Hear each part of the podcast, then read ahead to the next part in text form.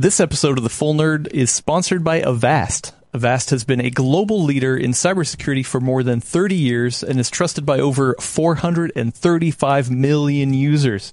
Avast One is their best protection yet, giving you everything you need to take control of your safety and privacy online, and it's, access- and it's accessible through a single, easy to use interface. A free version includes essential features such as free antivirus, free VPN, and free firewall protection, while the premium version has even more advanced features. Uh, learn more about Avast One at avast.com. In this episode of The Full Nerd, Windows 11. Should you or shouldn't you?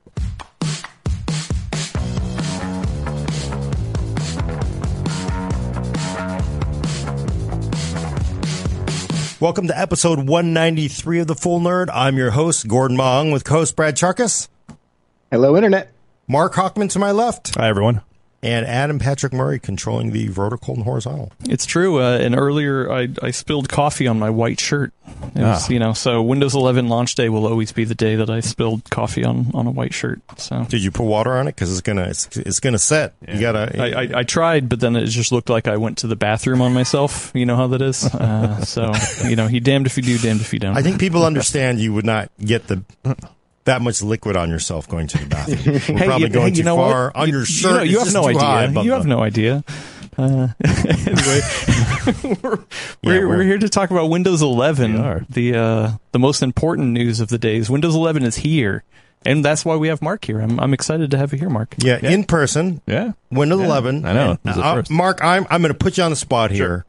Should should I should I upgrade or shouldn't I upgrade Windows 11? Well, that's a way to kick off a conversation. Um, I was just thinking about that issue on the way here this morning, and the way I would answer that is this. I mean, we talked about the question on PC World, and what PC World writes for is sort of a more mainstream general purpose audience, and this is obviously more of an enthusiast audience. Although I I'm would, mainstream, Mark. I'm mainstream.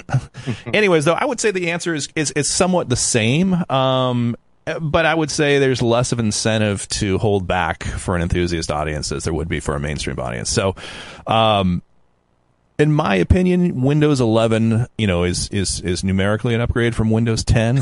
Uh, yes, it is one more. One better. It's one better. it's not this. I mean, you know, we ha- give you know give Microsoft credit. I mean, we have to acknowledge that they made the effort to continually upgrade the operating system. There's some good ideas here. Um, there's some there's some definite upgrades here, but from my view, there is also changes that are made, and those changes aren't necessarily improvements. Um, there's aesthetic differences, and aesthetic differences are can be you know a, a freshening up of the operating system, the icons, and that's something to be credited. That's something to be say, said for that. But there's also some some functional uh, uh, regressions in certain things, and I think that when you start taking away options from users, you got to start wondering, you know, is this the right direction? Is this the right choice? Well, what got taken away? So, you know, when you first start out with Windows 11, you're met, and you know, most of you probably have tried this, so you're uh, you're on the same page as far as this is concerned. You know, you see the taskbar. And the taskbar, I have to say that the first impression of Windows 11 looks really nice. It does. I mean, there's those backgrounds that are really pretty. Microsoft understands backgrounds. The taskbar and its icons really do look pretty. Um, it's just the fact that, you know, if and this isn't for everybody, but if you are somebody who likes to move the taskbar around, to resize the taskbar, you know, in a smaller 1080p laptop, you know, being able to, to, to shrink those icons down, in my view, makes a difference. Um, you can't, uh, uh, you know, you can't tab, you can't show them as, as tabs. Um, those are things that, you know, are sort of jarring because that's the way that you sort of you sort of just oh okay this is my new workflow and I can't do it. That's the first thing. And then there's you know and then we can go into you know there's the, the there's the start menu. And you know with start um you know I just I don't I don't really like it. I mean, um, you know, there is some there are some ways in which it looks like you know some of the Linux distributions, and if you come from that perspective, you know maybe it's not that particularly jarring. But Windows 10 had personality. I mean, it had life to it. The live tiles were were active. Uh, they showed you information. Perhaps they were distracting, and that's perfectly fine if you think so. Um, but it just felt, you know, Windows 11 feels right now, it just feels a little sterile. Uh, it feels a little Mac OS and I'm not a fan of Mac OS. I'm just not. Um, I've been a Windows user for all my life. Um, I like the way Windows looks. I like what Microsoft has done with Windows generally. Windows 10 I consider to be a good operating system. And Windows 11, you know, in start, especially backs off from that. I mean, you know, you put an app into the start menu, it goes into the all apps section, which is fine, but on Windows 10, that kind of pulls up alongside the live tile so you can sort of see it. Here it's a separate little button. You have to fish it out. There's folders that might that app might live in. Those folders might necessarily don't correspond to the app's name. I mean, they correspond to the developer's name. I mean, I mentioned in my review that our VPN, um, I was looking for the name of the VPN. It's not there. It was inside of a folder. Um, so I had to go ahead and just find that and then pin it to the the start menu, which is not really the start menu. It's the pinned start menu. Um, it's really jarring. It's right? jarring. It's yeah, a there's really a complex.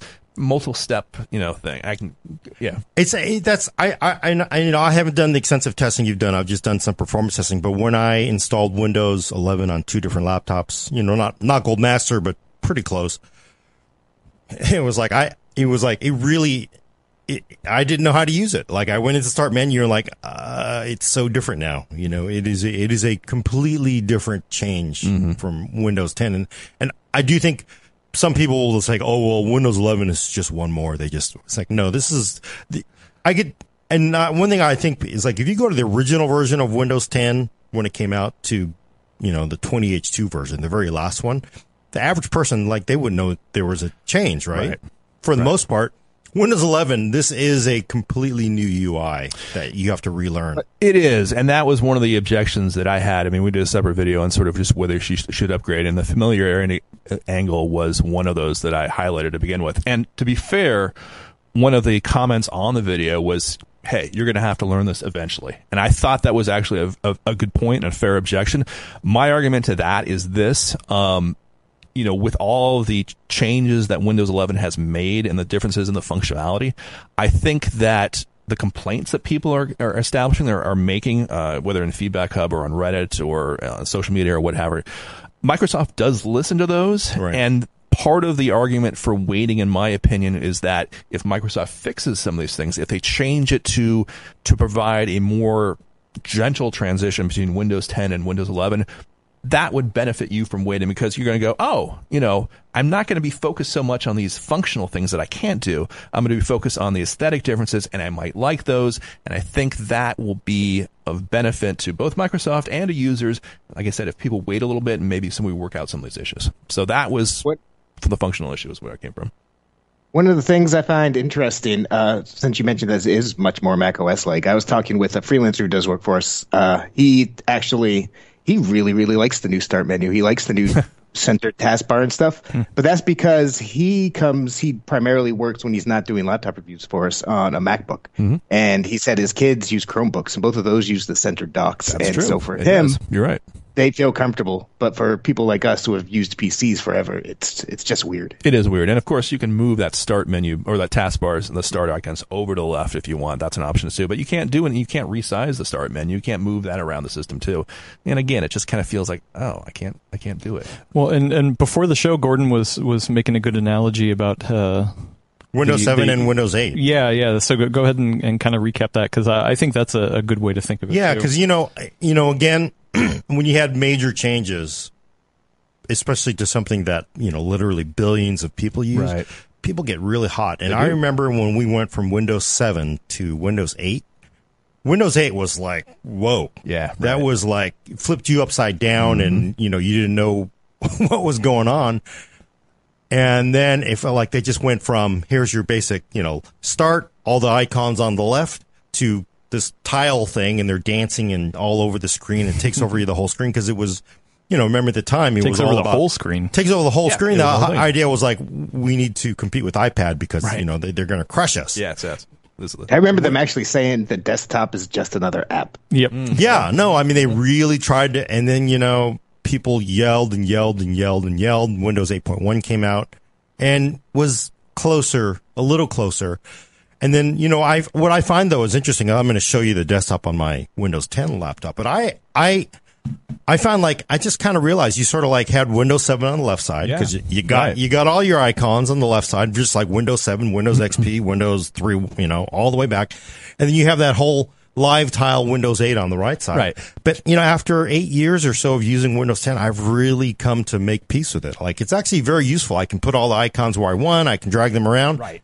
So now we're going to like and you're seeing information density there, Right. and you're seeing organization there, and that's something again the start menu doesn't really allow you to do. You can't group things. You can Right. kind of drag things around in the order. There's no folders, there's no groupings, and so forth, and it's just uh, it's just frustrating the lack of functionality there. What I mean, what's I? The thing is, I'm like, what is the rationale for that? You know, I I'm not sure why they would do something like that because I'm that sure is. I mean, is is it just because Microsoft's like, you know, we're going to swing the fences, and I- then we're going to back it all? Le- I literally, it's a joke, but Windows 11.1 will be like, oh, this is what we want. I think it's a bit of my pet take is that I think it's a little bit of a coding mentality because when you're coding, it's a lot of keyboard text based. Like, you know, Win R, Win plus R, Win, Win Run, that quick launcher that they have, they put it in, it's there, um, and it's useful. I, I, I tend to launch apps by just typing Windows key and then the, the app name. So, I mean, that's the, sort of the same functionality. So maybe there's just some sort of intrinsic thought that people aren't necessarily navigating visually anymore. They're just going ahead knowing what they want and just they want to provide a shortcut to that. And I can understand that perspective, but again, when you're sort of visually introducing a new operating system, it's jarring. So that's, you know, that's, that's again my take. yeah, no, And you can, really- you, all can disagree with me. That's perfectly fine. I mean, I, I, from my standpoint, when I'm reviewing something like this, there's a lot of subjective analysis. I mean, an SSD or a CPU, numbers tell you what's best and what's not. From this, you sort of put on a critic's hat. I'm not going to say I'm a, a movie critic or an art critic or something of that sort, but you have to sort of just explain what you think is good about the operating system and what what doesn't work and then you know just sort of highlight the pros and cons of it and you know again if people feel differently about it that's perfectly fine with me i have no problem with that Actually, real quick one. And one of the things from the video that you did about, hey, wait, you know, you should you should skip Windows 11 for now. Great video. You should go look it on YouTube. Um, you, you were talking about, hey, it, it's new and it's different, and, and there are people who are like, oh, you know, it shouldn't be the same. It should be something fresh, and, and and I totally get that. But to your point, and this is something I bring up a lot too, uh, is that if you're using it daily and you need to have it be reliable and you know what you're doing, you're using it for work. Reliability and familiarity are like two of the most important things to get work done, right? You don't want to have to like disrupt your whole week learning a new OS. Yeah, I mean, I've said Linux and MS DOS is a perfectly way, perfectly reasonable way to go ahead and interact with an operating system too. Because if you know what you're doing, you can quickly interact with it. Um, and you're going to learn Windows 11 too. It's just that first few days where it's just like your productivity really takes a hit because you're consciously thinking about just things. And maybe I'm over exaggerating a bit, but I don't know. It just it feels a little laggy. There's some UI differences, and it's just not. It's it's not quite the easy on entry that I might have hoped for. right. I mean, I'm I'm I'm big into saving time when I work because I spend all day like you guys sitting here at my computer. So if I can eliminate three keystrokes, great. You know that adds up over the course of a year. Yep. Uh, so the new start menu for me is the big reason. I've been playing with it on a laptop. It's it's the big reason why I don't think I'm in any rush to upgrade on my primary work desktop because it just is not. It doesn't let you customize it the way that the Windows 10 start menu could, and that makes a big difference to me. Well, what do you think is behind that, though, Mark? Because The start menu, you mean? Well, being able to customize is something you know most people outside of uh, certain operating systems like. Why it feels it almost feels like once again Microsoft is going to make another run at tablets, right? Yeah. it feels like they want to get back into mobile again. They want to get back into tablets. Even moving, even moving the the start menu icon from the left side to the to the middle by default is like that's a huge statement to me because it's just like as a Windows user, you just know left click. Right. You're in the start menu. Right. This is clearly not made for existing Windows users. Well, the. I mean, the problem that Microsoft faces is, is they have to design for everyone. They have to design for artists. They have to design for school teachers. They have to design for gamers. They have to design for business people. They have to design for enterprises. And so, what we've seen, I mean, we have a Windows 11 Enterprise, and we have we've had you know a Windows 11 Home and a Windows 11 or sorry, I was just saying with Windows 10, Windows 10 Home, Windows 10 Pro, Windows 10 Enterprise, Windows 10 for Education there isn't a whole lot of differentiation between those. And they could do that. I mean, we could have a Windows 10 home or a Windows 11 home that looks visually different than Windows 11 Pro, um, and has different functionality. And they really haven't separated the two that much with between home and pro. And I, I, we, I, you know, I wrote a piece a couple of years ago arguing that they could go that route and it would make, de- it would make sense.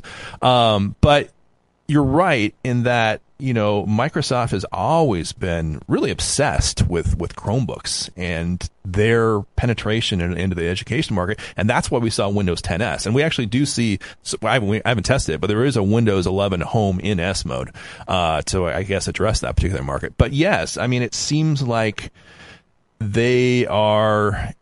I mean they they they came out with Windows 10x, and Windows 10x was killed, and they it's really says to me that hey, we need to do, uh, find a home for this code. We need to find a home for this. So as we've invested a lot of development resources into this, let's just call it a Windows 11. Um, and that may be an overly simplistic view of it, but that's certainly the way that the that that's certainly Occam's razor as far as why this is what it is. Yeah, and I, I, When- I think. Oh, go ahead, Brad. Sorry, there's a bit of a delay. Uh, you saying that that uh, you wish there were different modes that would be wonderful. I wish that Windows would add that because AMD recently did that with Radeon settings. The first time you boot it up, it says, "Hey, what are you doing? Are you creating content? Are you playing games? You just general usage? What do you do?" And then it tailors different UI elements based on what you're looking to do. And to me, you know, Windows 11 could have its cake and eat its too if it just introduced something like that. And we're starting to see that a little bit, but they haven't really emphasized that. So, I mean, when you start up Windows 11, um, you're going to be asked at some point, if you, especially if you get a new PC, what you're going to want to use it for. Uh, and we saw this a little bit with Windows 10, where it asks you, hey, you're going to be gaming with it. Are you going to be doing, uh, is this a family PC? Is this going to be designed for creativity? And, and with Windows 10, you got to see a little bit of slight differences. Like if you said you're going to, this is going to be a gaming PC, it would put the Xbox app in the taskbar by default. And we're going to see that there's actually a control within Windows 11 to actually set up your PC like that. Um, and there's, again not really significant changes. Like for example i think with um, if you if you click there's you can actually set it up in multiple ways. There's like there's multiple checkboxes it clicks. But you can actually say hey um, if i set up as gaming pc microsoft says well they may offer you a month's uh, free game pass associated with that too. Uh, you know not the biggest thing in the world but we can see that maybe that that is the genesis of something like that going forward in the future where we're going to see different I don't know, nah, not necessarily a different UI, but maybe a different organization or a different focus, depending on what you want to do with the PC. Uh, but we're not there, there, not there yet. And hopefully, you know, I think, I think, yeah, I think it would be a, a positive step if Microsoft went in that direction. Um, but they're not there yet. Yeah. Well, I mean, could you though? Because I, I, the the one reason I've I've always thought it's just one one UI for everybody. You know, hundreds of millions, a billion people. Is because if you start letting people out of the box do things very differently, then it leads to you know major support calls. It does. Like Yep. then then like then your then your OEM partners are like, well, what the hell? You know how much money I got to pay to make people? I got to create scripts for this different. It's like making a game. You know, you have to walk for this interface, that interface, and and, and still support Windows 10. Yeah, no, that's absolutely true. I mean, one of the one of the um, uh, again, uh, one of the comments on the video was, uh, and, and sort of attached to the review was, you know, hey, you you didn't really talk about security, um, and that was one of the underlying issues that we were talking about. And I, I, I felt like in the review.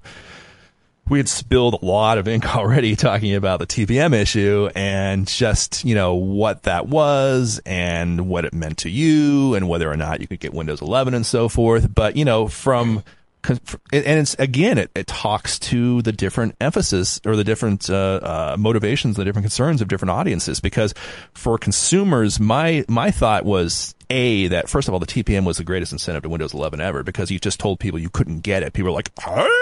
Yeah. I want it now. and so people thought, okay, well, let's see if I can go ahead and overcome that.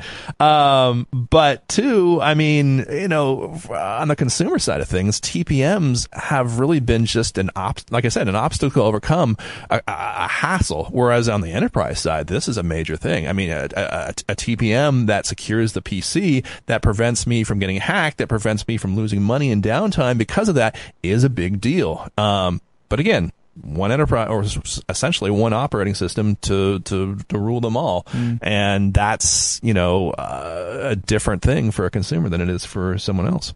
So Well, speaking of I security, thought we were going to go there. Speaking of security, let's let's talk about today's sponsor, Avast Thank you so much for uh, being the sponsor of this episode. Uh, you know, I'm I'm going to run down some things, folks, and you, you tell me you tell me what's important to you. Uh, do you do you want antivirus protection on on your PCs? Oh, of course. Sure. Yeah. I run all right, absolutely. okay. What about a VPN? Do do we use VPNs here? Oh yeah. Yep. Definitely got a VPN. Yeah. Uh, When we can find them in the start menu. I, I like it. Uh, f- uh, things like ransomware protection, you know, the TPM doesn't always necessarily protect that. Uh, how about a uh, a smart scan ability? Just just something to to scan, you know. Just Sounds see if there's good. anything- Yeah, Sounds right. good. Well, I kind of get formats with that. Absolutely. well, guess what? It's, it's smart, all the the available. It's all available in Avast One. Uh, they they have a free version that includes essential features like free antivirus, the free VPN, free firewall protection. But the the premium version has even more advanced uh, protection because uh, that's the thing. You know, pe- people are saying about the security thing with Windows 11 is that. Oh, hey, I have a TPM module. That means I'm I'm protected, right? I, I don't need to get any sort of antivirus, but that's that's not true, right? That's it's just it's just one level of it. You should still protect your, your PC in, in other ways, right? Oh, of course. We, we would all agree, agree to that. yeah. So yeah, it's uh you know check out uh, Avast uh i- One if you want to learn more about it. Go to avast.com and thank you so much for sponsoring this episode. Uh, I do want to get to a couple quick uh, super chats because it's funny. Uh, Eek44 gave us 45 Danish krone. Thank you so much and said I see uh, 2D mark, uh, but now we have a 3D mark in the studio. yeah, I like that. That was that. that yes. was pretty good. Yes, that's Um, definitely my sense of humor. uh, also, there there was there was somebody uh, in the chat talking about uh, data privacy. That that is another thing we haven't really touched on. Is that for the home version, you have to have an online connected account. Yes, you do. Where the pro version, you don't. Right. Right. Uh, That's a good point. Yeah, let's talk about it a little, bit. Um, so, a couple of things. So, you know, when I was going through the review, um, you, uh, you know, I wasn't working from a, um, uh, a fresh install. Usually with the Insider program, you go ahead and just sort of incrementally attach, you know, add patches and so forth. So the, the sort of the out of box experience was a new thing for me. So I had to, you know, load that into a virtual machine. And virtual machines do allow you to flip network connections on and off and so forth. But I was more concerned at the time for about going through and just seeing what that out of the box experience looked like. So I was actually saying, okay, fine, I'll have a go ahead and have a, uh, I'll put in my Microsoft account and so on and so forth. And I do that with Windows 10. I mean, I just, I just have to live with that environment. So I have a Microsoft account. Now, what was interesting was, and I was, um, testing these and I can talk about this now because it's, it's out of embargo and I couldn't talk about it before. Um, I was going through and putting my Microsoft account into this, and then I was going to go ahead and, and and do that, and I was thinking about doing that with the the Surface Pro 8. And interestingly enough, my internet went out right at that step. Like my Comcast went. Uh-oh. And so, you know, it was an opportunity to. I knew that when I was t- tested home and pro on a virtual machine, that there was um, no opportunity to basically go ahead and do the router trick where you just turn off Wi-Fi and then you go, Right. oh, it's a local account time. Nope, uh, because with Windows 10, or sorry, Windows 11 Home, um, you had to have that network connection before you could go further. And then once you had that network connection, it would ask you for your Microsoft account. There's no excuses. Yeah. But it was interesting because one of the questions I was thinking about was, okay, what happens if I go ahead and tell me, tell Windows, yes, there's a network connection, but then turn it off as I'm going into the account screen. And as it turned out, I didn't have to do anything. Comcast did it for me. Uh-huh. And I got some weird, like, browserish pop-up thing that said, you know, like you'd see when you like try to connect to Wi-Fi in an airport, like, you know, your connection may not be secure and blah, blah, blah, blah. So, like, it didn't go forward. It didn't give me a, an account thing. It just basically threw some sort of weird error thing at me. So it looks to me, and again, behavior changes, but there is like no out for that. If you're running home, and most people are running home, I mean, this is home. Surface the Surface, um, Pro 8, the Surface Pro 8 I received had home on it. Um, yeah, that's what they've been doing the last couple of generations. Huh. So, the, so so basically everything is home, and everything that's home requires a Microsoft account. From what I can see. And if you don't want to go that route, it's 99 bucks for an upgrade to Windows Pro, which was incidentally, you know, we occasionally offer these, these, these discounts, right? And, uh, on these pro licenses. And all of a sudden I was thinking to myself, that matters a lot more now. You know, before it was kind of a curiosity. It was academic, but like now, if you're a big fan of local accounts, you might want one. So You, you know what's That's- really? Go ahead, Brad. Go ahead. Go ahead. You go ahead. I, I had this weird thing where so I did a clean install. I you know I I, I have a, a fake account I use for uh for for I also have a real one too, but I use the fake account. I I logged in Windows Home and it was like okay everything's good, and I went and checked you know the encryption BitLocker. I was really kind of like it was weird. It's like to finish, and I had already logged in because there's no way you can install it without having to log in. Right. But when I went to check the, the BitLocker status, it said to finish your BitLocker setup, you need to log in to Windows. I was like, but I already did that. And Yeah. like, I've is seen that it- a bug or is that just? I've a- seen that elsewhere as well. It's like it doesn't synchronize your Microsoft account with everything. Um, Edge was a little wonky like that. I'm sure, you know, I didn't test BitLocker necessarily with what you saw, but yeah, that's, that seems reasonable to me. It just doesn't seem like it's coordinating with everything Oh, quite okay. yet. Yeah. I thought that was like It's a, a, normal good thing step. that these new mandatory accounts aren't coordinating the way they should be. Yeah, well, you can I- already I- do that too. Like, you can just. Oh, sorry, I didn't mean to interrupt you, but I'm just saying you can just like if you if you have an, a local account and then you want to get onto Mail, you can sign on with that account and for that app only. So it's kind of the same thing. But go ahead. Mm. Sorry, I didn't interrupt you. I was gonna say, I just find we've talked about this before. I find this whole requirement hot garbage. Uh, I think it's absolute BS, especially the fact that they will upcharge you if you want to get around it. That shows that they know it's garbage. Uh, back in like the Windows 8 days when SkyDrive and OneDrive first came out, you could decline a Microsoft account system wide, but still log into the individual apps. Uh, it doesn't sound like you could do that anymore with OneDrive and stuff like that. And I, I'll tell you, uh, when I was hearing the phrase hot garbage, that was okay with me. The browser issue is hot garbage. That strikes Yeah. me as some really the browser issue. Yeah. What do you mean? Where you just- get the bug? That's or? BS. No. So within Windows 11, within Windows 10, if you want to install Chrome, you basically install Chrome and then you have an option. Just Chrome says, "Hey, would you like to become the would you like Chrome to become the default browser?" And you say yes or no, depending. On, I I run Edge and I think it's fun, but you know other people like Chrome, which is the most popular browser, browser, uh, or Firefox or or whatever. Um, within Windows 11, um, you don't have an option. You have to go through, and for right now, they may change this, and I really hope they do. But like, for example, if you want to run Chrome as your default browser on Edge, all of a sudden you're set up with this weird list of different file formats, and you have to select a default handler for each one. oh my and it is, it is, it's, it's an op, it's a pain in the ass. It's hot garbage. it's hot garbage. I don't want to use legal terms that'll get us in trouble, but man, it it, it really struck me as yeah, I want to say it. It struck me as anti-competitive. That was my opinion. Well, Yeah, I like. I'm sorry. It's funny because I mean, if you can't put an uh, alternate browser in, that just that just It's ludicrous. Yeah. And I think I saw it might have been on one of your YouTube videos, but somewhere, maybe our Facebook page, I saw someone saying, Hey, this is exactly what you want. You want more granular controls. And I say, No, that might be what Microsoft tries to hide behind here. But what you want is the option to just say, Yes, I want Chrome to be my browser, and then have the option to go in and change all those individual right. things. Um, uh, sorry, there's a media player, and I just can't. VLC. VLC offers you the Mm-hmm. option of going through and saying, "Hey, do you want mm-hmm. VLC to handle these different things?" And that's fine, but you can also just have that one master checkbox that says, "I Yeah. want VLC mm-hmm. to han- handle everything." Mm-hmm. So. Well, you know, I, I and I, I understand. It feels like it feels like Netscape and IE all over again. The the browser wars, the original browser wars, all over again. And I understand why, just because clearly Google is a you know nine trillion dollar you know gorilla in the room, so they they want to wrest control back from Chrome because you know it's Chrome is there's they're rolling over everybody from Apple to Microsoft in, in a lot of ways in, in certain certain areas. So I, I can get it. But I, I just want to say, as far as the data privacy goes, I want to point out that people I do want to point out I think people are they have double standards here. I understand you don't want to have a Microsoft account. You don't want to have Microsoft have your email account, blah, blah, blah, blah.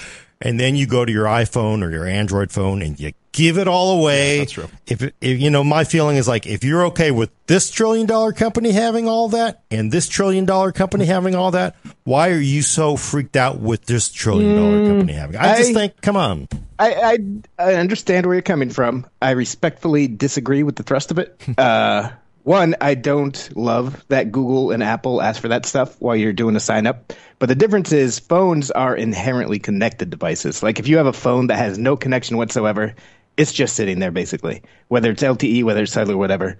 There are plenty of uses for computers that don't require them to touch the internet whatsoever. There are mission critical things for businesses and stuff like that that require it not to touch the internet. And I just disagree with that argument. Well, but the thing is, it is becoming more and more connected. We are seeing more laptops with LTE. Yeah, games required. These, you know, your laptop is in your phone is way more personal than your laptop in some ways, in a different way, I'd argue. But one argument I, I would make for why you you definitely want that Microsoft account is it backs up your your BitLocker encryption keys, right? I, I, I use a Microsoft account. I love it. Yeah, Like, no, I mean, to me, I think it's like it's- you have a Microsoft account, it backs up your BitLocker keys.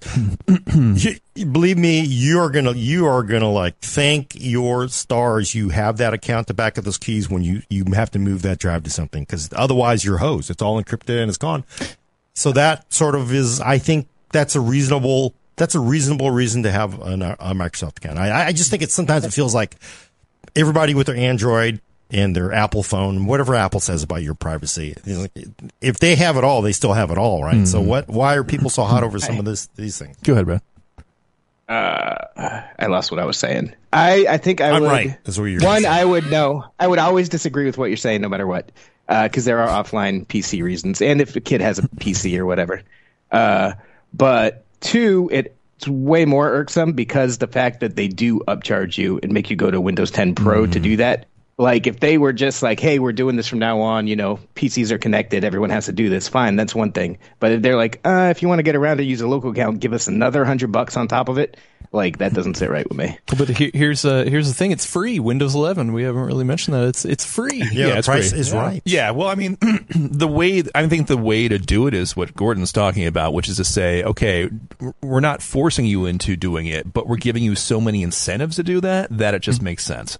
Uh, OneDrive is shared between various PCs. Your settings roll over. Edge syncs. Um, you know, all, all browsers sync essentially, but Edge syncs.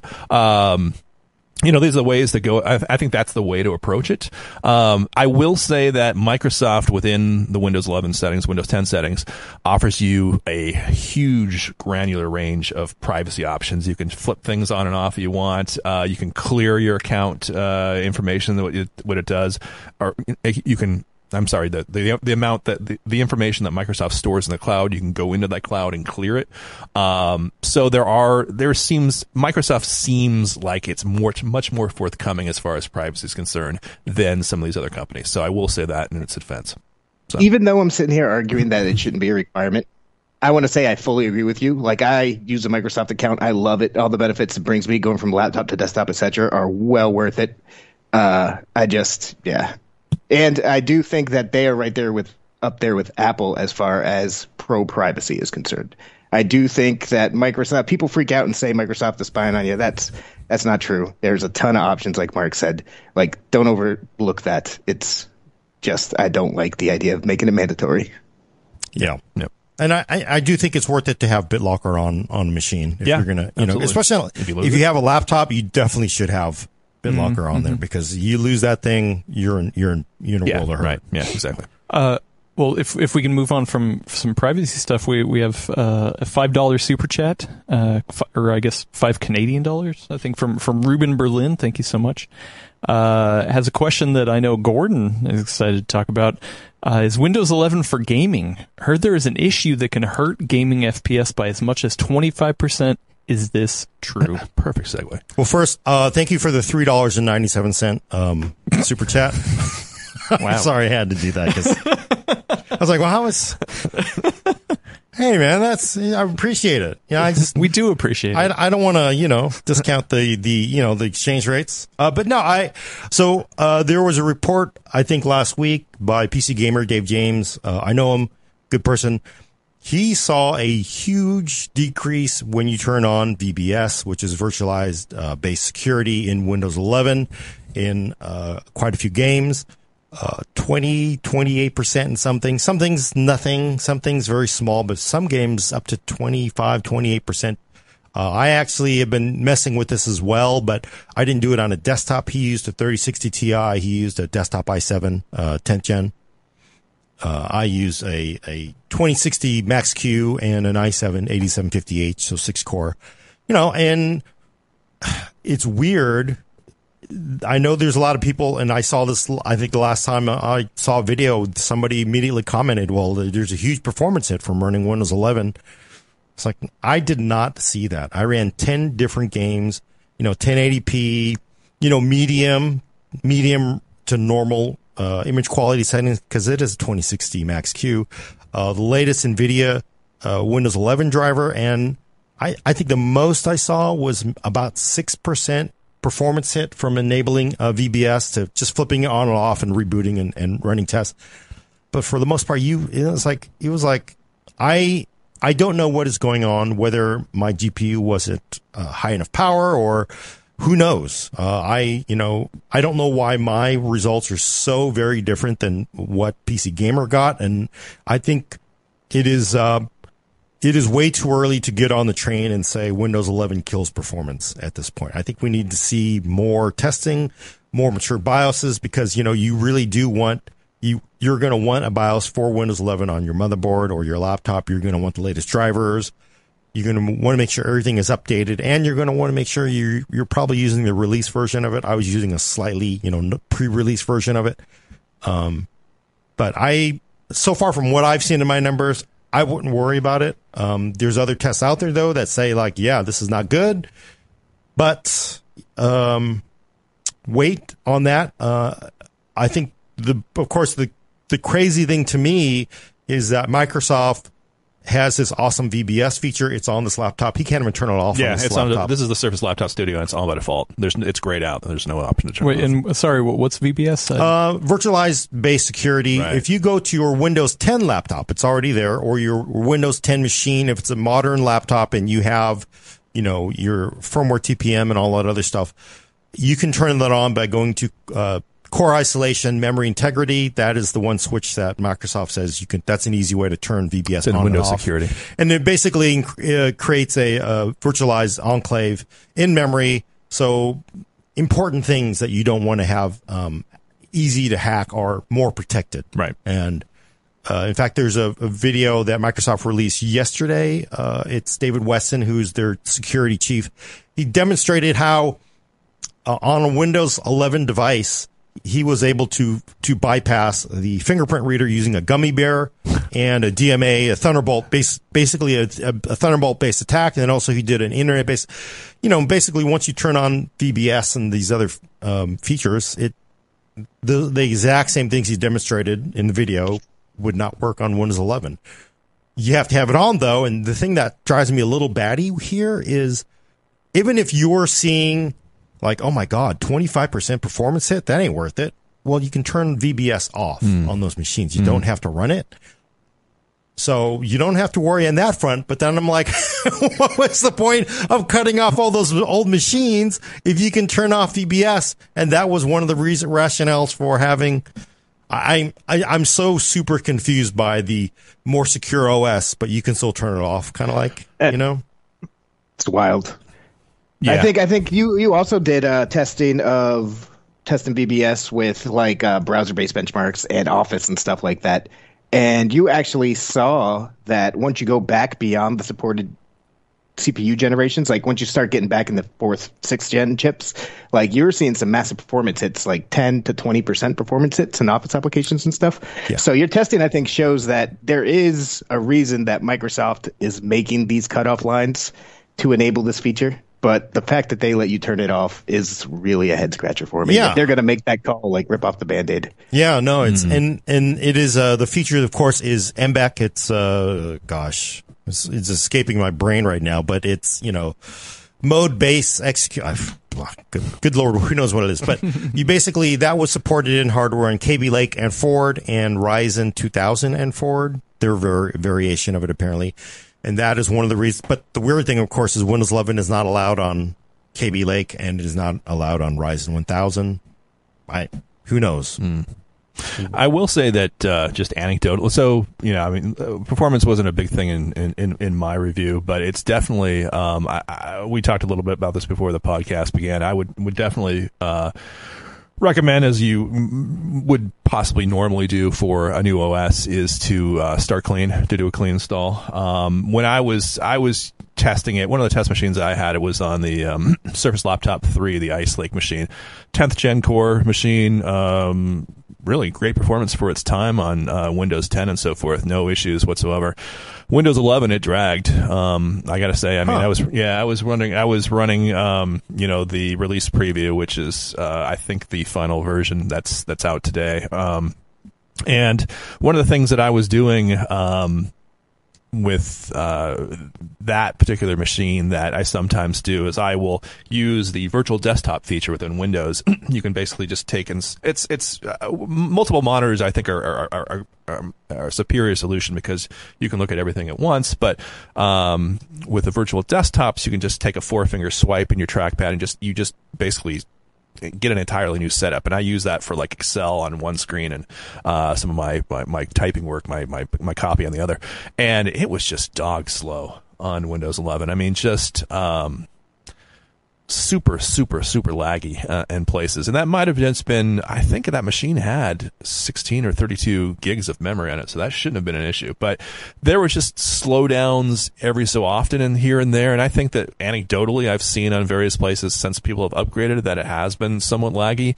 So you know again um, a combination of different factors. I will say that um, and the, the, the, the situation is not simple either on these these machines that, that Microsoft sent over to Surface Laptop Studio. Uh, really, actually, a fairly smooth uh, experience. Although, again, I think this has 32 gigs of memory, so that's going to certainly help. Um, navigating back and forth was was was was you know I didn't have those those same problems testing um you know running benchmarks. Uh, as you can see if we have two reviews up on the site right now the surface pro 8 and the surface laptop studio the surface pro 8 was a real head scratcher as far as cinebench was concerned. That's you know the, the obviously you guys know that one. Handbrake um, both of those really gave me some widely varying results and we sort of went through this and I guess kind of landed on the fact that maybe the thermals weren't quite up to snuff uh, because the fans weren't always that that kicked on and so forth. But you know again new hardware, new firmware, new operating system, lots of room for some weird stuff to happen, and that may be the case for early on in, in the hardware. Yeah, you know, I and I was trying to help Mark sort of troubleshoot that. So I have two identical uh, eighth gen Whiskey Lake Right. laptops, exact everything, uh, keyboard firmware, BIOS, exact same thing, drives. I mean, they're virtually identical. And I installed one with Windows 10, 20H2, the other one with Windows 11, uh, 20, whatever, 924 or whatever it is. Mm-hmm. And and at first I was like, wow, Windows 11 is really variable with Cinebench. Same thing. I was like, it would just sort of, sometimes it would just like, it would drop, you know, seven, eight percent and it just didn't, it was like really weirdly off where the other one was in Windows 10. You know, you were within three to four percent every single run. Mm-hmm. I was like, wow, maybe it's really Windows 11. Like this is crazy, right? So it's like, well, we don't know because you know there are even though these laptops were practically made you know, from one and then they made the next one serialized, they might not be the same. So I, I swapped the SSDs in both of them and, you know, I punched in the BitLocker key, got both laptops up and indeed the B laptop was actually like it was Windows 11 on the B laptop was within 1%, 1%. It was exactly the same as the Windows 10 results. And the other laptop was just, just off. And I really think it came down to somebody had a bad day. Maybe, Might you know, have, like, yeah. you know, you're smoking your cigarette, you're applying the thermal paste on the, on the heat spreader. They didn't do a good job and, or maybe they didn't they didn't torque down the cooling the same. So you know, you, they're never exactly the same. No, that's So- true. Yeah, I mean, it's like I said, these are early days for new operating system and new hardware. So Yeah. that's a lot of possibilities. And I, I think my warning there, though, is a lot of people are trying to at this point, like, well, is this what's what's good, what's bad? Right. You need to hang on. You need to reserve judgment That's right. for maybe a month, maybe mm-hmm. three months from now, even maybe you know, we are so early, and it's going to depend. The, the manufacturers, OEMs, are not going to roll out a Windows 11 BIOS for every single laptop in the in the world. Right. It's going to be the newest laptops that probably get it first. So you have 11th gen, they're going to be working on that, and then maybe 10th, and then if you got like some 8th gen moldy old thing, you may not get the optimizations for that for a little while. So, um, just just wait because drivers, BIOSes, firmware, all that stuff has to be updated for Windows 11. So I think people they want to pass judgment now, but. uh, It is if you know Yep. big operating changes like this. This is operating system. It's always a work in is waiting. progress, right? I think this entire conversation drives home the point that I think Mark's advice is really, really good. Like, don't upgrade right now if you don't have to. Like, all this is going on. If you remember back in the first days of Windows 10, that thing went through many, many bugs for many, many years. It took a couple years before I could even copy and paste reliably in Windows 10. like, literally, it took me two years before I could copy and paste reliably. Now, now it works. Uh, if you don't want to deal with those kinds of headaches, there's not enough compelling features in Windows 11 right now to be worth putting up with all those sorts of hassles. I think mm-hmm. I agree with Martin mm-hmm. 100%. Yeah, I mean, and the two of the key features that we were hoping to see just aren't there. I mean, direct storage, I think, you know, I, For you know, gaming. Yeah, Yeah. I mean, the weird thing is about the direct storage is that we assume it's going to be the same thing as the Xbox, which is that quick resume feature, which is really nice. I mean, quick resume allows you to just go ahead and, whoop, I'm going to go ahead and switch into the app, and boom, I'm right in the game. I don't have to go through all those loading screens and see that Unreal powers this and blah blah blah. You know, good job unreal. Um but anyways um you know it's it's it's great. Microsoft really hasn't actually said that it's going to be that same way in windows. Um there's a lot of you know with windows 11 there were i mean we we we we uh, had opportunities to talk to microsoft and there was a lot of there was some stonewalling that went on um, that was just unusual. I mean, questions that were asked where people would just just not answer them, um, which is, you know, I, I I never like to see that, um, and I'm not going to get into the you know too too beyond the curtain and so forth. But direct storage was one of the things that people asked about, and we know that it's it's supported in Windows 11, but it needs SDK support from the game developers, and we just haven't seen any list of those game developers or games that will support it at this point in time. It's kind of like the DirectX rolling out, I suppose. You know, you have to have SDK support, but you also have games that support it as well. We just don't see that yet, and I think that's going to be a really compelling feature going forward. But we just don't see that again quite yet. You're going to say something, Brad? I'm kind of shocked that Microsoft didn't coordinate its different arms better to really drive that home because that would be a huge feature to upsell people on Windows 11. If they had timed the launch of Windows 11 instead of being October 5th to be whenever Halo 5 comes out, or even if they had put out Halo 5 on October 5th and they could say, hey, this has direct storage in it. Look how fast this loads. Yeah. Like you could see that in the TV commercial even. Good point. Yeah, you're right. Yeah, flipping it back and forth. Absolutely, I agree. Yeah. Uh, the other thing is Android apps. Uh, you know, that's one of the things that hey, everyone said, "Whoa, you know, hey, I can run Android apps uh, on my PC. That's pretty cool." You know, it's just not there. I mean, we don't know what it's going to be. Um, you know, I, I, it's not something that maybe people are like really holding out their hands for because they can just pull out their phone and do the same thing. But you know, we've seen it with the Your Phone app. The Your Phone app on Windows 10 and Windows 11 allows you to do it if you have a Samsung phone. Uh, support a Samsung phone, it allows you to pin you know Android apps right to your desktop. It allows you to pin them to your taskbar. And that's pretty cool. I mean, I like uh, you know, there's certain apps that don't really have a desktop equivalent. Uh, I use the MLB app uh, just to follow the playoffs, and you know how you know. I think the guy from Canada. Sorry about your Jays. Um, you know, just to fet track, you know, that last couple of games where we could have seen like a four way or a six way tie. So I was watching that on my on my my desktop, and that's kind of cool just to be able to see. And so if we could see something like that in a you know a generic Windows environment, that would be really neat. But again, something to wait for in the future. It's not there, huh? Not there. Nope. Yeah. It's actually pretty handy that that uh, that Android companion app because the whole idea of not having to pull your stupid phone out to Yeah, to check- your it's- phone is actually very- surprisingly good. It's a really Yeah. good. And it, Yeah. uh, let me tell you, it's way better than probably what any of the carriers are offering you if you don't if you don't have uh, I still need to set that up. desktop support. It's pretty easy actually. Can I ask, can I ask a question?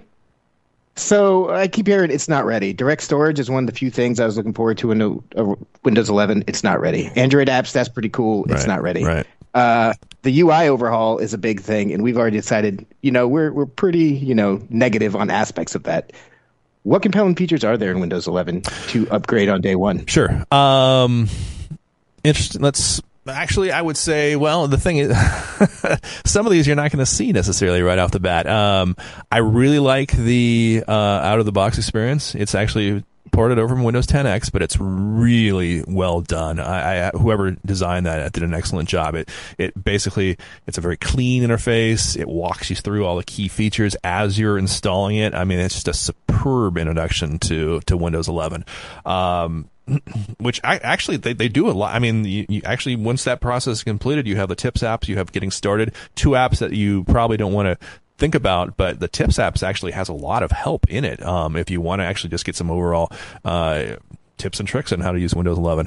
Um, there is the settings app. Um, the settings app, um, again, I don't like the whole, um, you know, the way it uses uh, buttons to go from the start menu to the overflow menu or to the, the true all apps menu. Um, but within settings, I, I think it really does a great job of organizing things. There's a lot of information within settings, um, and there's a lot of levels to drill down, but um, there's just less and less reason. And the control panel is still there, uh, but there's just less and less reason to go to it, um, and that's pretty much taken over by settings instead. So that's, um, you know, again, a, another good reason to use it. Um, I would say that, uh, gosh. What about auto HDR? Well, Some people are you know, saying that in chat. auto HDR is is that's a good that's a good point. Um, you know, it's funny because I was going to say, hey, I'm going to go ahead and test auto HDR, uh, but the Surface Laptop Studio and the Surface Pro 8 don't have Dolby Vision for games. They just have Dolby Vision for streaming. Uh, so What? Auto HDR is Oh. actually Auto HDR is actually specifically designed for games. And I was just thinking to myself, you know, I don't I don't have the hardware to test it. I don't have a gaming laptop. So um, I've seen Auto HDR on the Xbox, and I think it's pretty cool.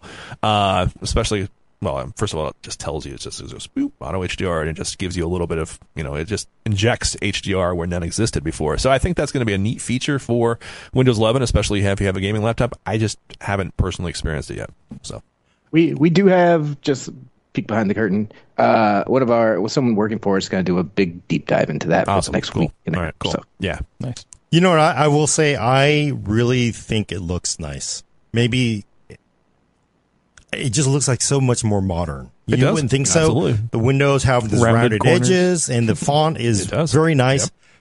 You know, it, it is actually a. I think it's a. It's a. As far as like the whole outside of the start menu problems people have with it, I still think it, it looks really nice and modern. I, I do like it. eventually it's going to be, I think, hope a good operating system. I mean, Windows. It's the problem is is that Windows 10 is very good, and Windows 10 may be the new Windows 7, as somebody else was pointing out. Um, but yeah, I agree with you. I mean, I, the aesthetic. I mean, I there are a lot of things to like about Windows 11, but it's just it's it's just not quite there yet, and I think it will be eventually. And that's all I'm. That's you know that's what we're saying you know, the, the, the fact that we called it unnecessary right now is, I think, a reflection of the state of play right now. That will change. sometimes do you think this is because people are people are this is the first major operating system released by Microsoft in the time of a global pandemic. I mean, mm-hmm. obviously it's been in the works for a while, but I can guess 18 or 20 months of having to not be able to meet face to face and sit in the same room and, and have the manager yell at you for screwing up Yeah.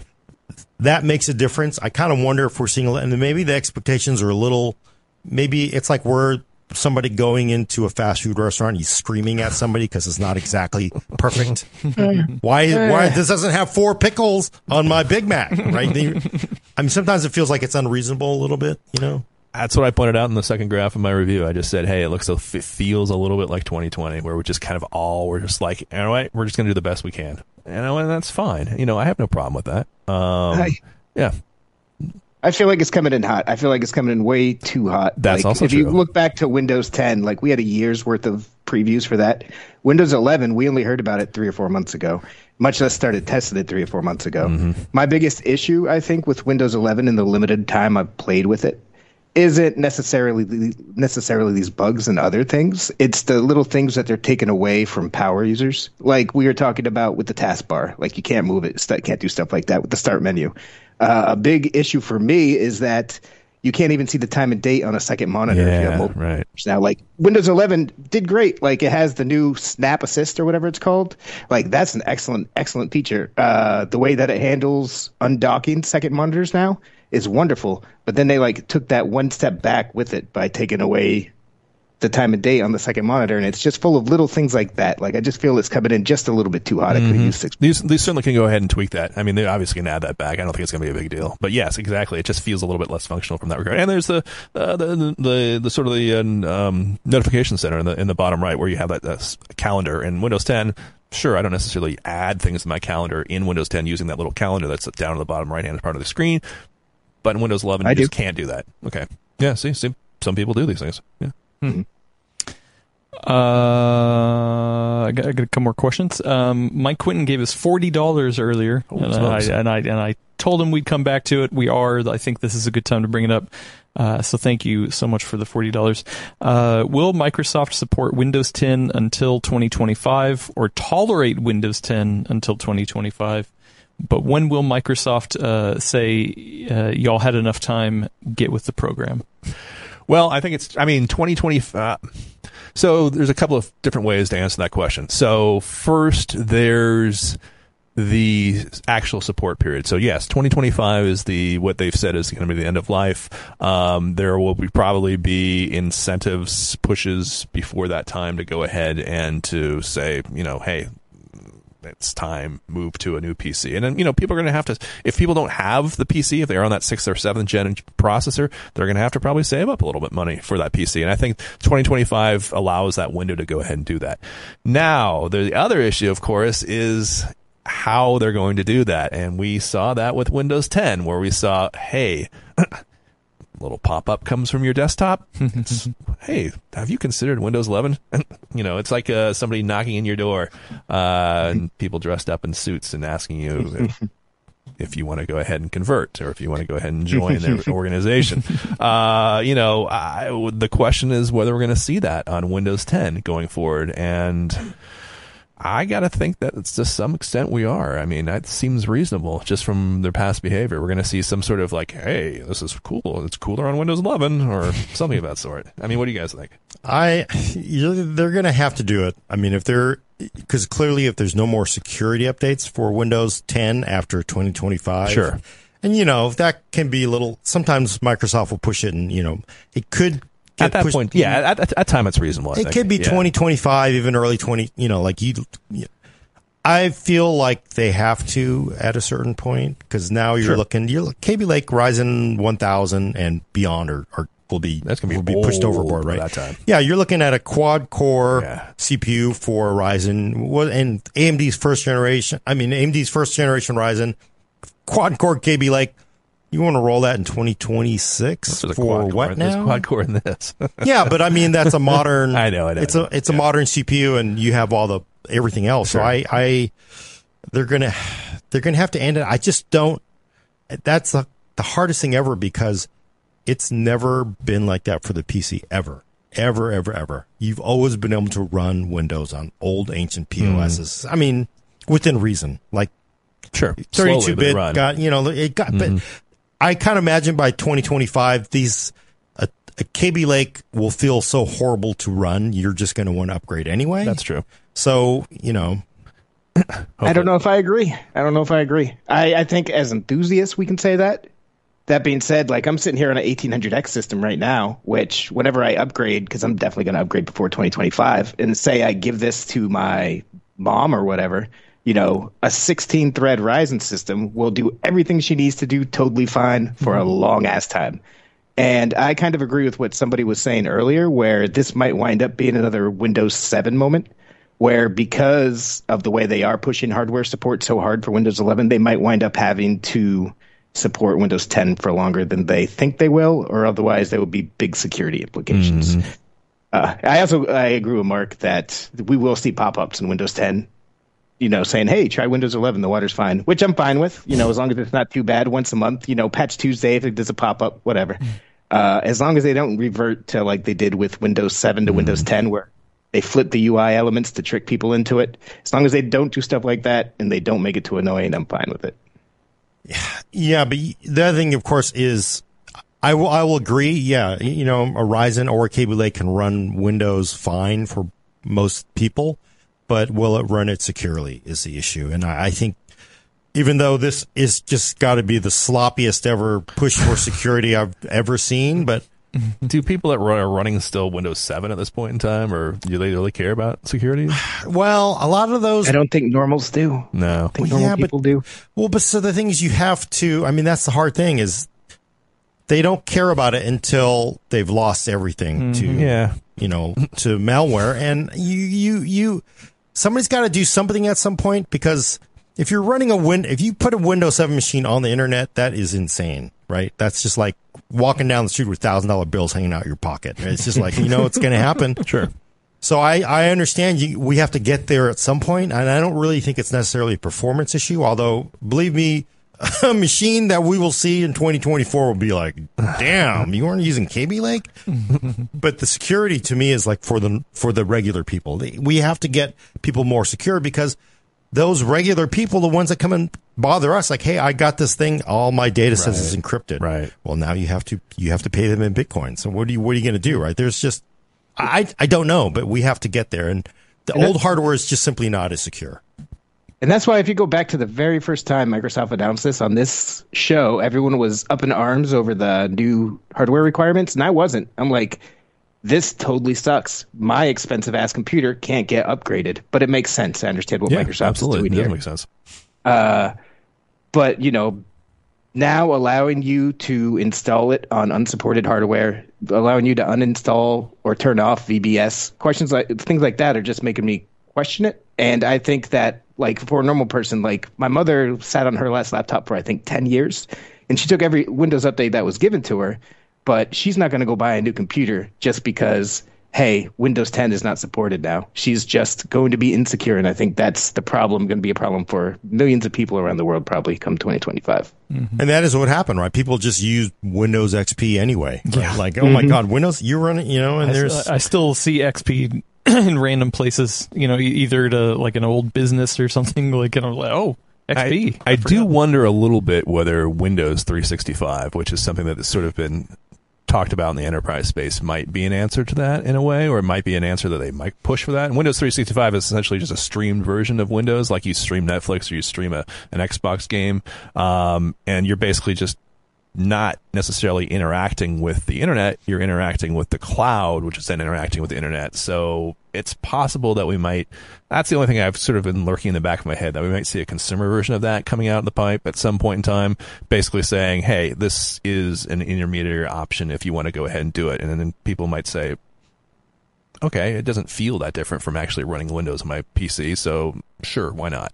Uh, because you know, again, you'll be running it on hardware that's actually modern in the cloud, so you're not going to see issues with that. But again, uh, a little bit almost conspiracy theory-ish. I mean, you know, right now we haven't seen that uh, actually take place.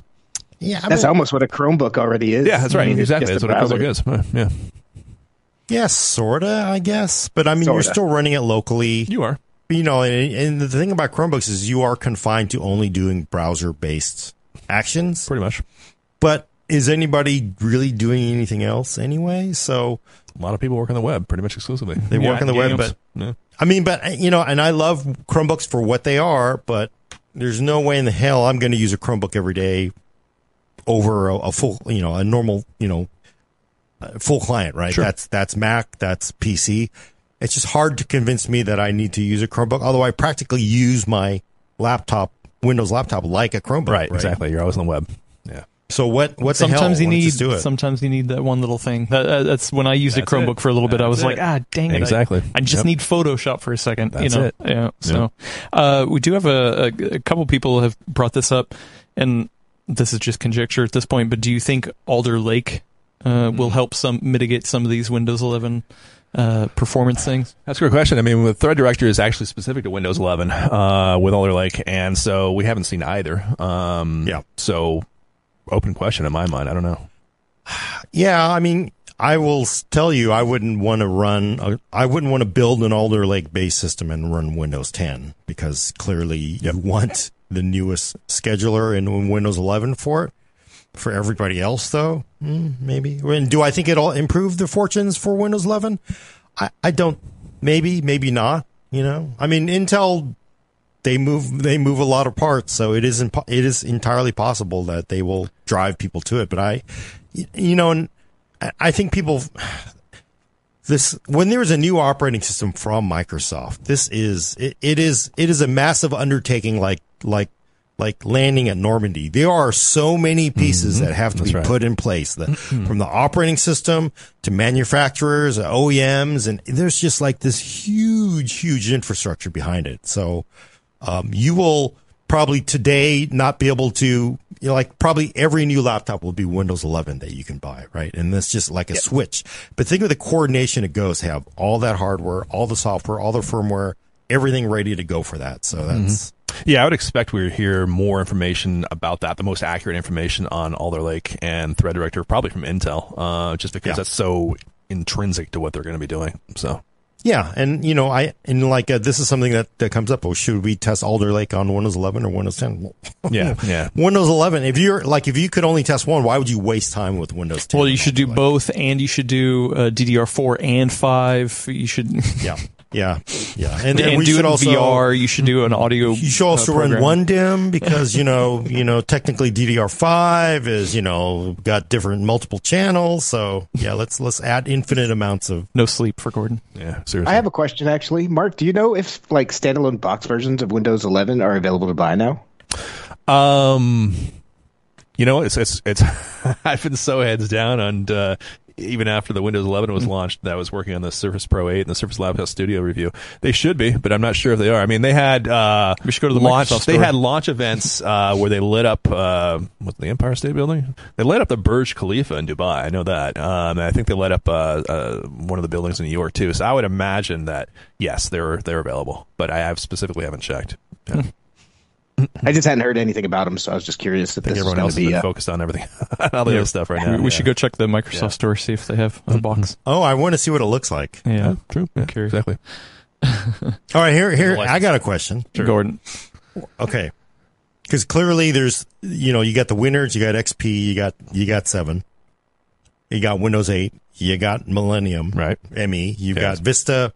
Where does that fit in the spectrum of, of operating systems? At the, it's too early to say. Oh man, It, I it ain't no Vista. Yeah, yeah, I, I saw somebody Oh. say this is ME. It's like, no, this is not ME. No, it's this not. is MA. not even close. I don't. Yeah, uh, too early to say. I don't know. I'd have to think about that for a little bit. I don't. I, I just think people are like, I, I just, like, ME was like, oh my God, it like broke everything. Yeah. It wasn't ready to launch. It broke everything.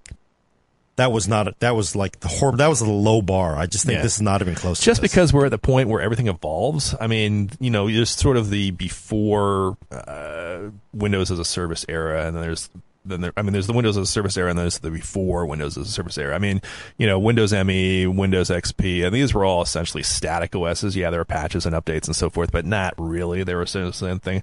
You know, we saw a lot of Windows 10 now does not look like Windows 10 that we first launched. I mean, there's a lot that's changed. There's a lot that's different. So I think that, you know, we start getting into which OS is better. I think it's a little bit of a, a misnomer to even consider that question at this at this point.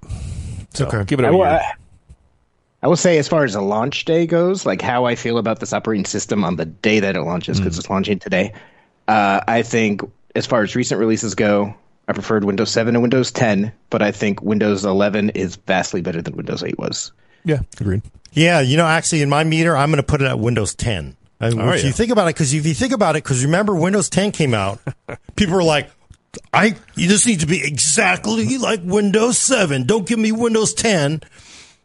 And this feels like Seven was pretty solid at the time too. Yeah, it was. It was. A, it's a mm-hmm. fantastic operating system, Yeah. right? But I mean, Windows 10, everybody was like the same thing, right? They were like, "This is terrible." I well, actually, I guess it was versus Windows 8 at that point, but still, people were like, they didn't like Windows 10.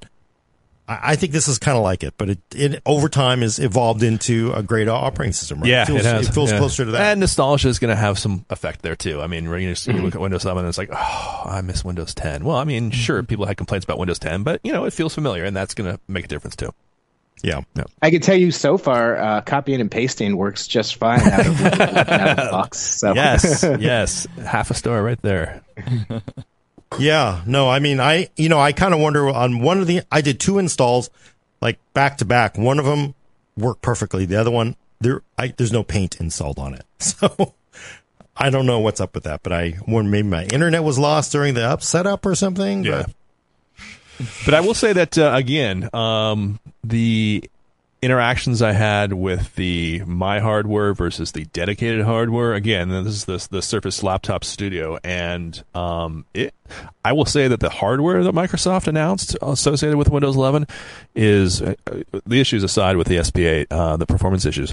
The hardware itself is quite good. Um, I, you know, if you're wondering, uh, we're, we'll do a separate video later. Um, but if you're wondering, like a quick take on the Surface Laptop Studio, I really like the hardware. I think it does everything that the Surface Book does, um, as far as functionally is concerned. Um, and almost improves upon it. I mean, you know, you can't detach the tablet, but detaching the tablet in the book wasn't that useful in my opinion because you just basically take it out and put it flat.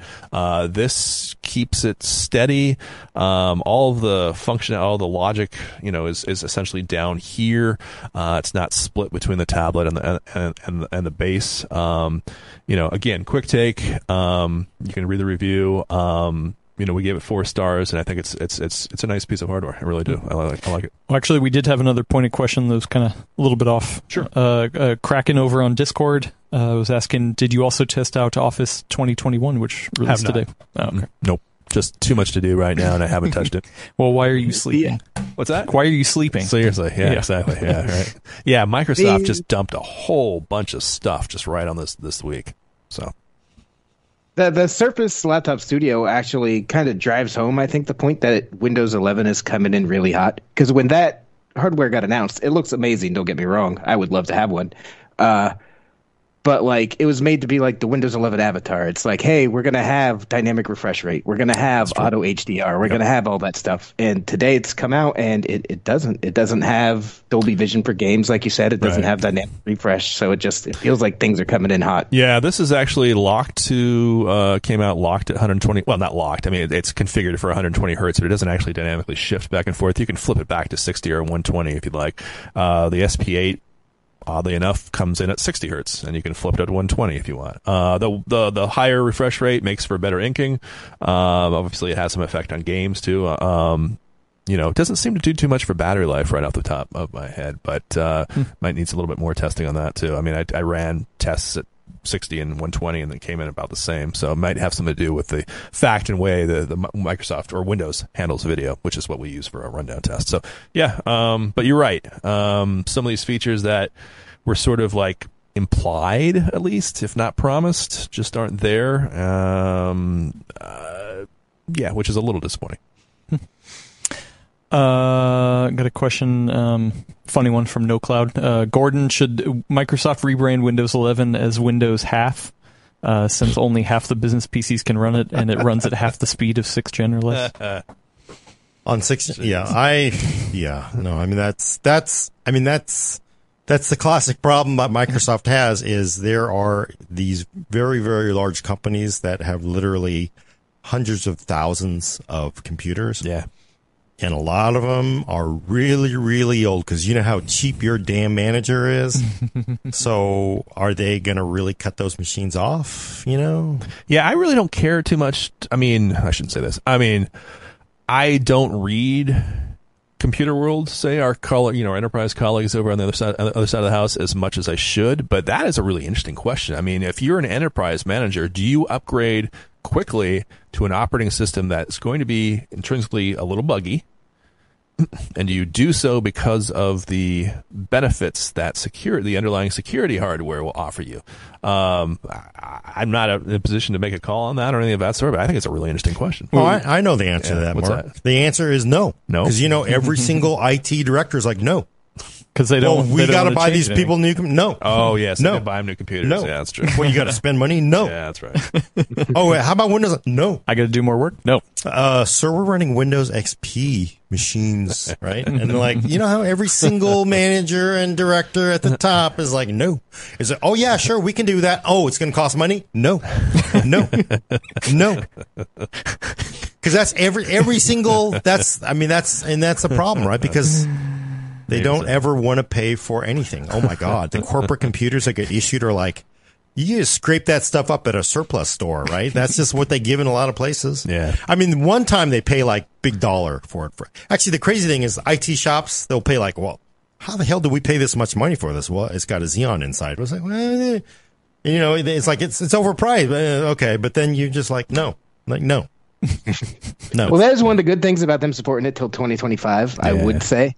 But I remember back at the Windows 10 transition, before Windows 7 died, everyone's like, "Oh, if you've had plenty of time to make your plans, go to Windows 10," because we know understand why y'all skipped Windows 8.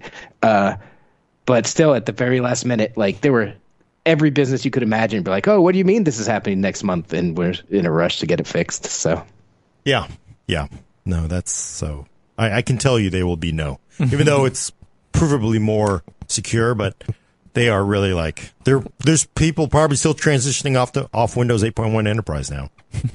uh, w- well, we have we have some IT managers in the uh, crowd, and they all say no No, for, for different reasons. That's but good. That's, wow, yeah, that's good really know. nice. Yeah, but no. No, that's good. Yeah. No, no. Let me look at the budget. No, you didn't even look at the budget. You didn't even look. Yeah, I know because the answer is no, no. Because you want me to go to the CFO and say you want another thirty-five million dollars to re-equip it? No, because he's going to tell me no. Uh, but here's a more serious question from NoCloud uh, over on Discord as well. Um, Alaina published an article that stressed that new PC purchases should really be 8th gen Intel or higher, thanks to the Windows 11 operating system requirements. Uh, I was looking for deals online, and there are many outlets still selling 6th and 7th gen Windows PCs. Should there be a logo on these that say, uh, you know, some sort of logo that says it's not ready for Windows 11? Yeah, Well, it it should, should be. be, uh, it- be. They should have a sticker. I've seen them already. It says Chrome OS. Five years. Five years. Done.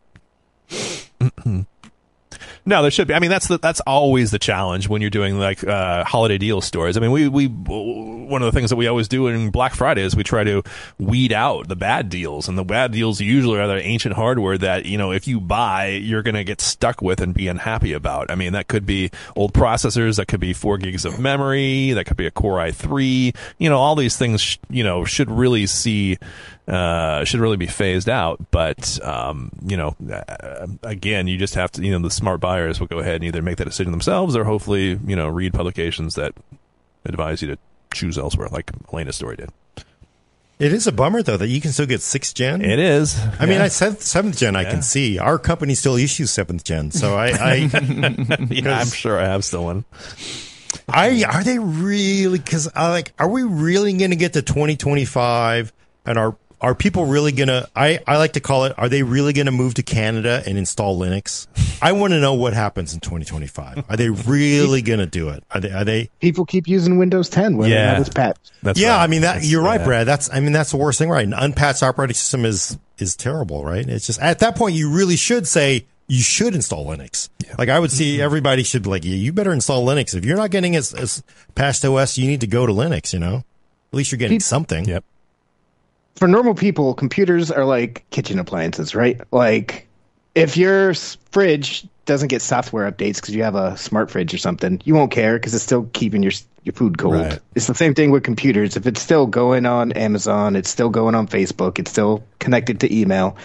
Normal people aren't going to upgrade that just because. Yeah, how do you tell if your computer's running slow because of a Trojan or because just the processor's bad? I mean, you know, Yeah. point. And are those those people? They're not going to go out and like, oh, uh, let me just download this Linux ISO, read this, you know, FAQ, and install it. Like, no, they're Yeah, never going to yeah, do that. Exactly. Yeah. Uh, we got a, a five dollar super chat. Thanks so much from Evo Cody Productions, uh, saying uh, Microsoft is stealing from the games industry playbook. They released an early access OS. The good content is on the roadmap for future DLC expansions. No, you, you got to pay a hundred bucks to get the Oh. sign-ons. Yeah, the the, the, the pass. Uh, um, but uh, we got a question, another question from you, Gordon, from uh, friend of the show Z five thirty. Uh, will the Chinese government allow gamers to upgrade to Windows 11? Huh. I didn't even think about that. Mark has not heard my theory for why Oh, why they're getting so harsh in China over the gaming and the and the encryption. It's because the Chinese president is a one one got frustrated buying a GPU. Right, so it's like, no, you All know right. what? No, right. no more crypto mining. You're, ru- you're now I can buy one. And the other one is he's tired of playing against those 14 year old kids. In See, that Counter-Strike. makes sense. Yeah. right? Same Yeah. thing. You limit them, you make it. Right. So I don't think so because it doesn't hurt anything. I mean, really, you know, as long as as long as he's got his his his 3080 and he's able to play on his on the on the Counter Strike server at night with his friends. that's- Actually, that's if, good. if it's going to lead to performance unimprovement or you know like uh, performance problems, then he'll want them. He's going to force them to uh, to to upgrade to Windows 11, Yeah, so they get I think- less performance. I think a better question is whether the, and again, I don't know if this is going to happen, but I, I I think an interesting question would be whether the EU steps in. Because, I mean, browser choice was a big deal to the EU. And if for some reason, you know, you still have to go through these hoops, what are the, how, what it's is the a EU? changed world, though. Uh, this is a very very the changed EU world. has the EU is actually as a as a force at this point in time. No, I don't mean that. Yeah, that one thing is the EU is is a is a huge force. But Yeah. what I'm saying is, Microsoft can say, look at Chrome OS. Look look at where. Look, you've got Apple. True. Apple is like a trillion dollar company. Yeah. You've got iPhone. What are you worried about us for? browser? Why don't you go take care of some social media companies or or jump on Google for something, right? like, true. yeah, like Yeah. I don't think like the whole. Brow- and I understand why they want to wrest control of the browser back. You know, it's not that bad. no, no, It's not that bad. No, no. And the average person, you know, Edge, they've made this so Edge is. I know, do like Edge, absolutely, but I just think that uh, if you don't have the choice to go to a Firefox, well, actually, Firefox supposedly is is, is the only one, and I'm not entirely certain why why you can actually wholesale switch. Uh, but Opera and some of these others, it's just challenging. Like you just can't do it. I'm really, I'm really Brave. warming up to to Firefox again. You know, but you know, it's hard because you live in the Google world. You're sort of like it's easy, Yeah. but Firefox is really a nice. I bounce nice around option. Firefox, Vivaldi, Brave. So Uh, a couple more questions. Uh, good one from uh, friend of the show Ziv over on Discord. Uh, asks, is Windows 11 just Microsoft making lemonade out of Windows 10X? Do you think users could have benefited from extra testing and just have a minor seasonal update this year instead? Yeah, I do think that this, there's there's some some truth to that. Um, I think they again they had development work that was done in Windows 10X and they canned it, and they had to repurpose the code some in some ways, and the UI was fresh and some of the functionality was there, and they decided to go ahead and roll it into Windows. So I think yes, I think that they scrapping it would have been a decision that they would have they were reluctant to take, and I think that that's the way that it worked out. As far as more testing, yeah, well, I mean, I'm never going to say that something's not going to benefit from more testing. I mean, it's just the way it is. Um, you know, we went through that phase uh, a few years ago where Microsoft reportedly uh, laid off a bunch of testers and sort of. I, I don't know if that's true or not, but that's been what's been reported. Um, and then you know, essentially, almost replace them arguably with some of the Windows Insider program to basically say, hey, you know, if you find a bug, report it, and that's how we're going to go ahead and fix things. So, yeah, I mean, um, I, you know, again, I, you know, we, I said a couple of things in the review. I mean, I was seeing, I, I, I was seeing some serious big bugs in the release preview that Microsoft said they were working on, and yes, I, I think fixed. I mean, I saw the widgets pane slide out and be completely blank. Um, there was a really annoying bug. I don't use Outlook necessarily all the time. I use Mail, which I think is an excellent, uh, an underrated program because it just basically does everything that you want Outlook to do, but just does it very simply. And there was a bug in Mail, in Windows 11 Mail, that forbade you that you couldn't type in like the address field and the subject field. You had to type in the, uh, the, the body of the email and then cut and paste that into the address field. And it was just like, are you kidding me?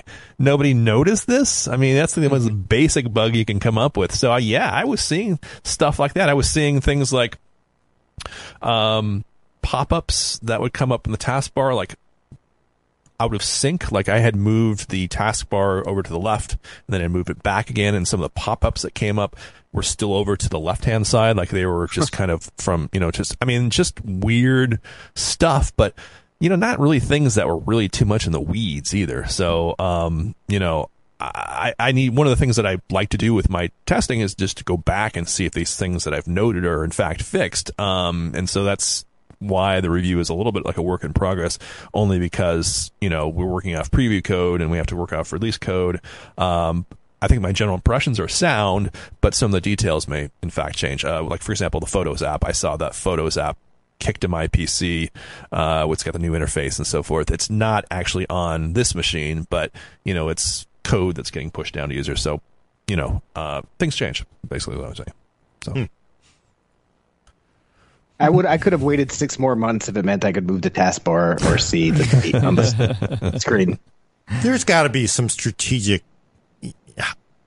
I don't think they would just simply repurpose it because they ain't got nothing to do. Though there's got to be a strategic goal and for this, you know, this change and on the, the major changes to the to the UI must must must it must feed that, right? I mean, there's uh, yeah, they I couldn't mean, wait. Right, they can't. Yeah, I mean, I, again, I mean, it, it, comes back to what I said earlier. I, I, I do believe that Microsoft has every right to freshen up Windows.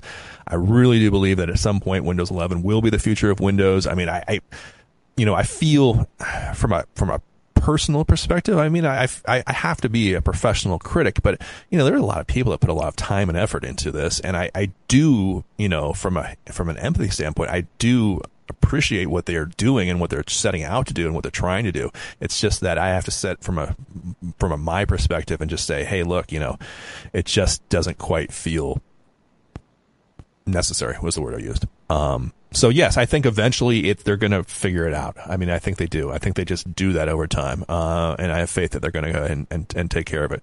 Um, but again, you know, they started from they started from where we are, and they're going to have to work forward from that. Talking to that free, talking to that uh, other writer for us the other day when he was commenting how much he liked it coming from Macs and Chromebooks, that really got my wheel spinning.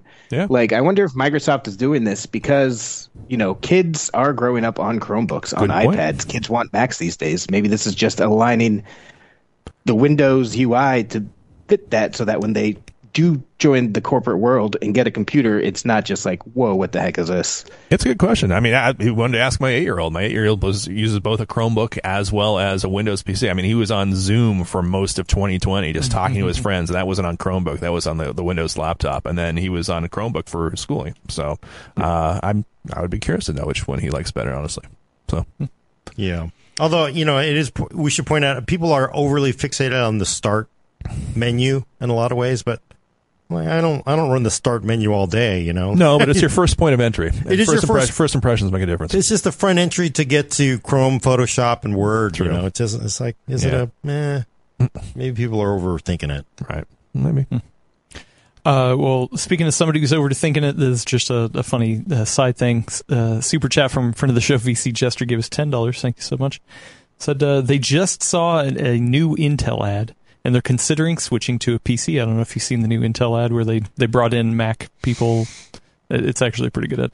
Uh, their question is, what is the best model? Uh, which is the best camera? I do a lot of Instagram and FaceTime. Is there a PC Pro, like a MacBook Pro? Is this a question for me? No, it's, it's, For- it's, it's a joke. He's, Oh, it's a- he's making it's VC Jester. He's making Oh, okay. it's it's a good joke. But that ad, that Intel ad, where they brought the Oh, the yeah, uh, Mac yeah. Mac users in, they were like, "Hey, what if you could do this?" This uh, I I found that that pretty good, uh, especially considering some of the the past ads with like uh, that former former Mac guy and just uh, Yeah, yeah. No, hit. I had a conversation about it with Intel about that. I haven't, I haven't written a story about it yet, but it, it's it's very interesting. The ads are uh, aimed at normal people, mm-hmm. right? The whole idea is like, you know what? If you're if you're watching the full nerd, you're this is this is not the audience for it. This is the average person that will is it going to be the one running Windows 10 in 2029. You know, because they have no idea that it's. Well, there was it's- wasn't there a report good that idea. wasn't there a report like a significant number of people didn't even know that Windows 11 existed? Yeah. Like, Oh, I'm yeah, sure. Right. And they and it was really funny because they were like, it's like because everybody was like, "Come on, man! There's no way these are real. These are actors, right? It's just like the Chevy commercials. Right, They're just exactly. like, That's a Chevy give me a break. There's no one like, yeah, they're like, dude, you know, they had no idea you could do like a convertible laptop or pen. There's just, they just really had no idea that these things, cause you know, they don't pay attention to it. They, they look at their phone. They, they use whatever their corporate, you know, boss gives them or Right. whatever. And then, or or, or they they're just like so uh, you know blinders on like oh well my laptop's getting kind of old I guess I'll go in uh, what's in the Apple store uh, like I only got one choice I guess I'll get that one you know yeah, no, but they- they're like, so what they, and so they, just like the Chevy commercials, they just, they do the whole like, We'll show you this dual screen Asus laptop. Yeah, wow, right. that's awesome. That's and then at the end they open the door up and they let people into the room with all the different PCs that they've never been exposed to in their life. And the first machine that's in there is like this Maingear gaming machine. You know, saw like that, that. right? Yeah, it's just yeah, like it looks like, and then people are like, "Oh my god, it's so It's like- beautiful how do I get one of these because I, w- I was really like, come on, this is fake, right? Because it's just like those food YouTubers. You know those food YouTubers? Have you ever seen a food YouTuber go like, oh my God, this is horrible, right? It's just like, but everything's like, oh my God. It's like, you like, do you have to, how much marijuana do you have to smoke before you shoot this segment every time? Because every single time it's like, oh, this is the best taste ever. It's a packet of ketchup. It's a packet of ketchup. It's not that good. what YouTube videos you watch Well, because every time you watch, I was at my my buddy's house and he was, you know, on his Yeah. big giant TV and it was some food YouTuber on Discovery Channel, or whatever. But he was like, "Oh, you know, they're traveling down the street and it's like, well, that looks like it's a fried plastic bottle. Oh my god, it's the best thing ever! Like, are they just acting for the? Yeah. that's not just YouTube though that that's all that's every like cooking Yeah. thing Wow. Yeah, I know every single the cooking Instagram show. generation. Yeah. They never go like, oh my god, this is like, they're like oh you know what we should we shouldn't have filmed here this isn't that good you know oh, you want to see the like, yeah.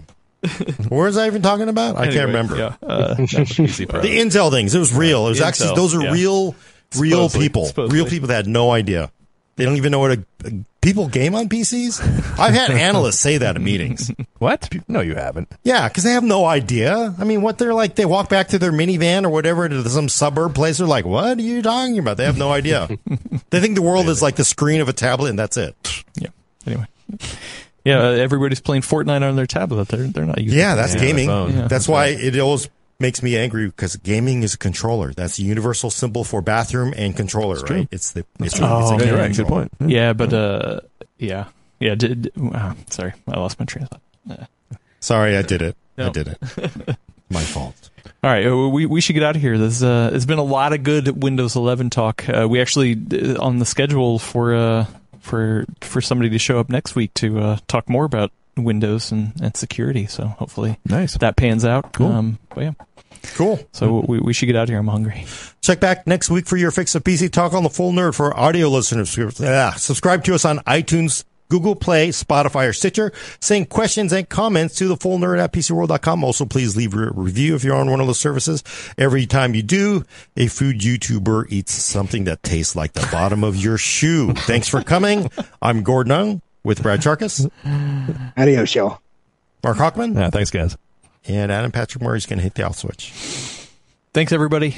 Go watch uh, Mark's awesome piece about why you should wait uh, on. Every 11. time you point to me, I think you're going to give me something. Like Uh, the fifty dollars in the super chats, you point to me, I'm like, I'm getting Yeah. fifty dollars. Yeah, it's because the kid. There's there's Mark. There's you. There's Mark. Exactly, there's you. right. Uh, anyway, thanks everybody. See you later. Bye.